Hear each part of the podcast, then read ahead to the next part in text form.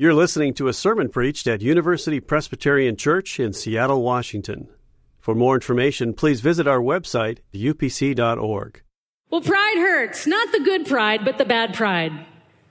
And it hurts us and it hurts everybody else. It hurts God because God loves us and never intended us to be people who degrade ourselves or those around us by being less than the people that God longs for us to be.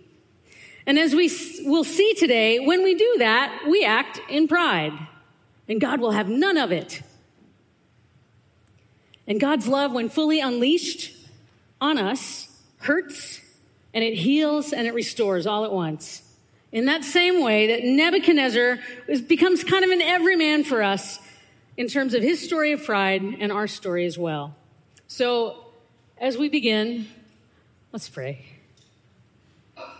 God, open our hearts, open our ears, open our minds. Help us to see ourselves in your story that we might see your redemption in ours. We pray this in your name. Amen. Well, have you ever noticed that for some strange reason, we're all drawn to wrecks? What I mean by that is like when you're on I 5 and there's an accident, everyone slows down to gawk at it. And we get mad when people do it, but when we drive by, we do the same thing. We all kind of look and see what's going on. We just can't help it. It's kind of the same way that we feel about, I think, some of the failure and implosion stories of the Bernie Madoffs or the Ted Haggardys or Miley Cyruses of the world. We get sucked into the where are they now videos. You know you've done it before. The, the once famous person who's sort of fallen in some way or another. It's like we're paparazzi for human failure. We strain to get a picture of someone else's disaster, to exploit it for our own benefit, as if somehow comparing ourselves to that picture of failure will, make us be, feel better about who we are.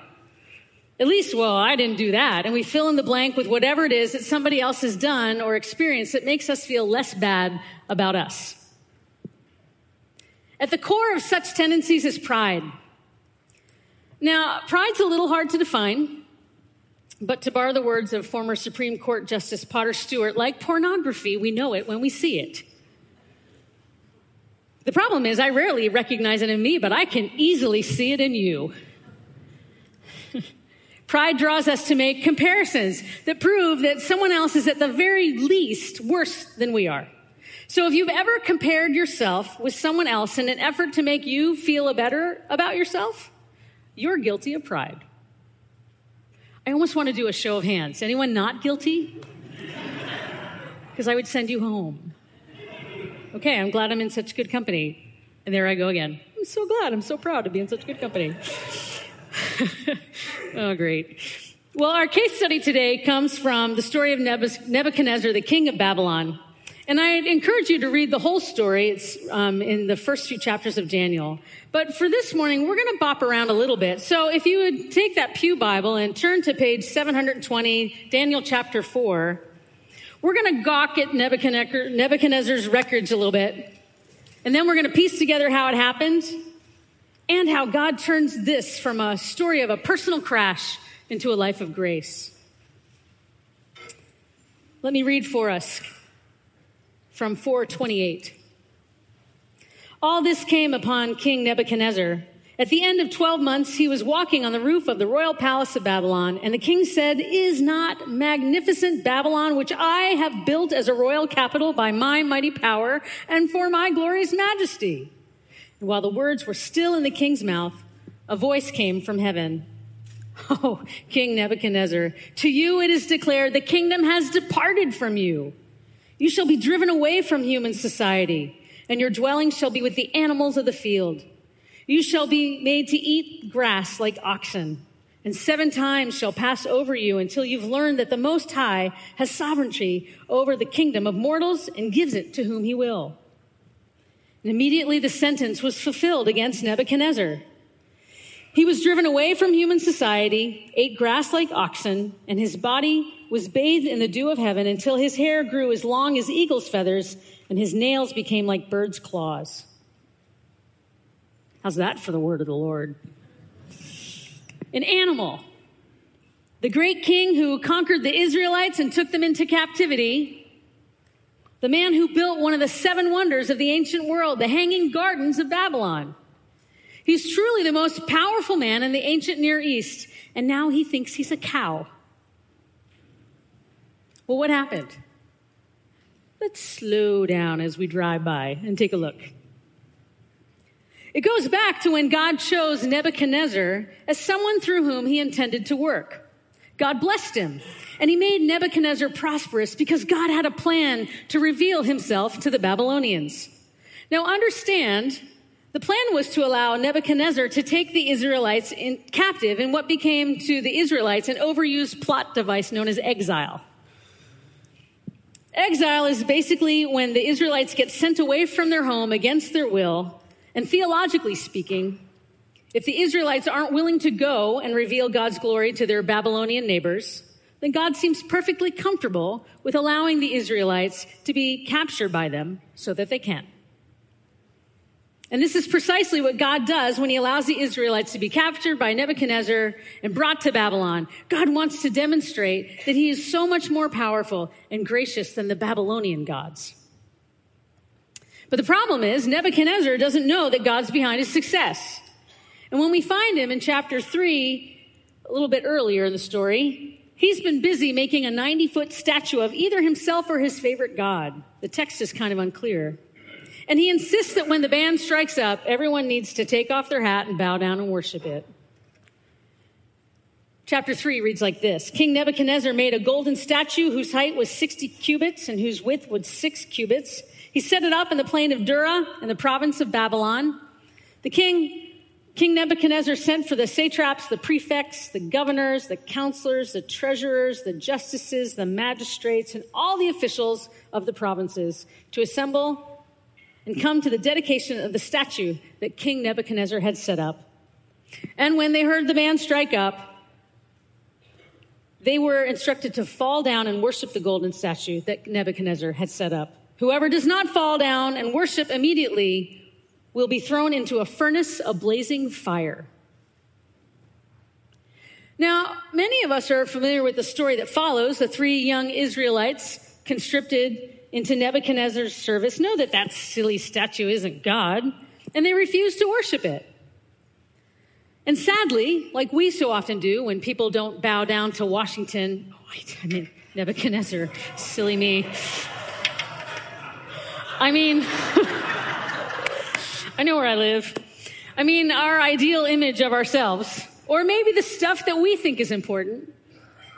Nebuchadnezzar sets out to destroy those three guys through the contempt and through words that degrade because their opinion isn't his own, and he throws them into the fire. That's how we deal with people who don't agree with us. That's pride. My friend Paul, who's also a pastor, jokes that he has a very centrist view of life. He says, I believe that everyone to the right of me on any particular issue needs to lighten up.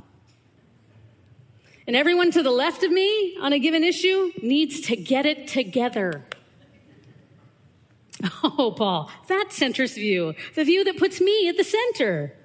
We're all pros at this. And whenever we do do it, we're guilty of pride. We do it when we put ourselves at the center of how we, whatever we think about. Maybe it's national or international politics, or how we approach other religions, or even other views within our own church. And it kind of looks like this. This is how it plays out.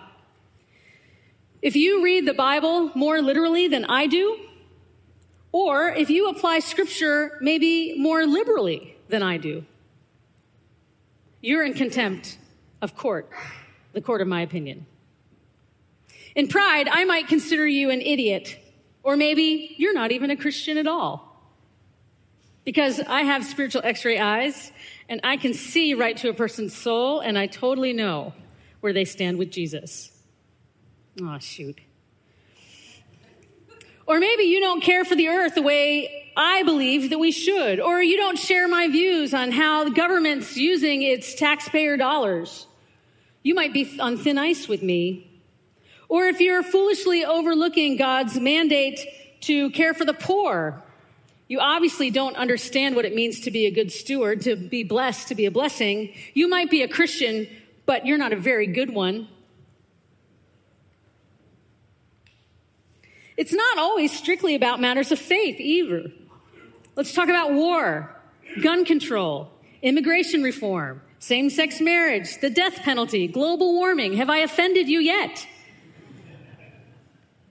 It's not that we can't have opinions about what we believe, and it's not that we shouldn't believe. But when any of our particular ideas become doctrine, become our God, and our view requires that we hold someone else in contempt because they're different from us, we're guilty of pride. When we stop loving people, we're guilty of pride. It's not the position that you hold, it's how you hold it that becomes a problem. And when we're compelled to denigrate and condemn anyone who isn't just like us, sending them off to a fiery furnace of judgment, of our opinion, that's sad. And the sad thing to me is that the church isn't any better at humility when it comes to hard topics. In fact, sometimes we're worse than the world around us. Because my neighbors know that I'm a pastor, they feel free to give me their opinions on all things Christian. It's actually very fun. Um, and I got into a conversation about marriage with um, the two folks that live next door. We're talking about marriage and remarriage. And one day, one of them said, Why is it that Christians feel like they hold to the keys to the kingdom when it comes to marriage? They're all right about it. Statistically speaking, isn't the divorce rate just as bad in the church as it is outside? Ouch. In many ways, it's easier to disagree with non Christians. I'd like to disagree with my neighbor, but I think she might be right. But I think it is easier sometimes to uh, disagree with non Christians because when we disagree with each other, we start, not only do we disagree, we start throwing salvific veracity at each other, right? Well, you're not really a Christian if you believe that. And we finish the sentence with our view on everything of from Israel and Palestine to marriage, sexuality, abortion, fill in the blank. We're so busy destroying each other to prove how right we are that we've lost God's mission. We've lost sight of it. That mission to so love others that they would run to know the source of that love. As if worshiping the view I hold is so much more important than worshiping the God who invites us all to belong to him. I was gently reminded the other day that Jesus is the only way to the Father, but there are many, many ways to Jesus. And my way isn't the only way. A few years ago, I was asked by some students at my alma mater what, you know, 40 something me would say to 20 something me as they sat there wide eyed and excited. And I sat, and for a moment, I had this little out of body experience because I thought, oh my gosh, 20 something year old me wouldn't even think that 40 something year old me is a Christian. I'm pretty sure. I'd probably tell 20 year old me to lighten up. And I'm sure 60 year old me will tell me to lighten up today. We're in touch with our inner game of thrones. We believe that we have to destroy anyone who threatens our place on the seat of rightness and glory. We're defensive, we're aggressive, we're neurotic, with intermittent delusions of grandeur. Just like Nebuchadnezzar. So here's the thing God wants Nebuchadnezzar to know, dude, you are never going to sit on the throne of the Most High God and you're never going to be supreme judge. And that's actually a really good thing for you. He tries to get this through to him when he delivers Shadrach, Meshach, and Abednego from the fiery furnace. But Nebuchadnezzar kind of misses it, or he forgets it. And his sleep becomes uneasy, and his dreams are disturbing. In one of those dreams, God warns Nebuchadnezzar that he's going to get cut down to size if he doesn't stop uttering this blasphemy, believing that he's greater than God. His dream, which takes up most of chapter 4, is so beyond his capacity to understand, to comprehend, that he calls in poor Daniel to interpret it for him. Now, as Lynn would say, bless his little heart, Daniel sees this right away. He knows exactly what's going on. And it's and verse 19 says he's severely distressed and terrified. And no wonder any of us would be, given the awesome privilege of being invited to be that honest with someone. And so Daniel pleads, please don't kill the messenger, as he tells Nebuchadnezzar the meaning of the dream. In chapter 4, verse 29, we see that while Nebuchadnezzar seems to have been trying to take his pride in check for 12 months, for about a year, he just can't help himself, and that by verse 30, he once again concludes, Magnificent Babylon, which I have built as a royal capital by my mighty power and for my glorious majesty. And he finds that his pride has gotten the best of him, and God graciously interrupts his fruitless attempts to change himself and unleashes his wrath on him and turns him into someone who thinks they're a cow. That's God's grace for you. Well, stay with me. If you've ever read the Chronicles of Narnia, you're familiar with the story of Eustace Scrubb. He's a boy who C.S. Lewis writes deserved his name. And in the story of the voyage of the Dawn Treader, we watch his transformation from a beast of a child into an actual beast, a dragon. And what's so lovely about Lewis's account is that it's very close to the story of Nebuchadnezzar. Eustace is kind of a snob, and he spends most of the first few chapters of the book judging and belittling others whose views are very different than his own. He has no friends, and he complains when people are kind to him because their efforts are beneath him. Ironically, Aslan, he doesn't know this, but Aslan has called him into this new world, this new land, because Aslan has a plan for him but he can't see it. So he complains about being on this boat, this horrific boat with these awful animals. So then, through what looks like a curse, but it's actually an act of grace, Eustace becomes on the Eustace becomes on the outside what he actually is on the inside, as inhuman as he is on the inside. He turns into a dragon. And when he realizes it, it frightens him. And he he begins to weep. Suddenly, he sees everything differently his companions, his choices, his attitude, and he finds himself longing to be with those that he had once alienated. He longs to be delivered. And he meets Aslan, but he doesn't even know it's Aslan. And he attempts to shed his nasty animal nature by himself, but it doesn't work. And so here's the account that Eustace gives to Edmund. He says, I thought if I could just get in the water and bathe, it would ease the pain. Whoops. Yeah, it, it would ease the pain, but the lion told me I must undress first. So I started scratching myself, and my scales began coming off all over the place. And I scratched a little deeper, and instead of just scales coming off here and there, my whole skin started peeling off beautifully, like I was a banana. But just as I was going to put my feet into the water, I looked down and I saw that they were, they were all hard and rough and wrinkled and scaly, just as they had been before. That I had another smaller suit on underneath the first one. So I scratched and tore again. Well, exactly the same thing happened. And as I saw myself in the water, I knew it had been no good. And then the lion said, You'll have to let me undress you. The very first tear he made was so deep that I thought it had gone right to my heart. And when he began pulling the skin off, it hurt worse than anything I've ever felt. But he pulled the beastly stuff right off, and there it was, lying on the grass, only ever so much more thick and dark than the others had been. And then he caught hold of me, and he threw me into the water, and it hurt. And then I saw why because I'd been turned back into a boy again. And after a bit, the lion took me out and he dressed me. Lewis has just described the same holy love, God's wrath, that's unleashed on Nebuchadnezzar. Not because God hates him or wants to destroy him, but because, because God hates his pride and he wants to love him and to have so much more for him. And just as miracles are a redemptive fast forward to God's ultimate kingdom hopes of wholeness or healing for us, wrath is also a redemptive fast forward.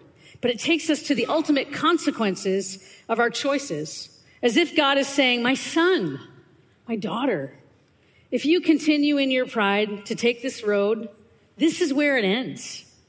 Do you really want to come here? Do you really want that?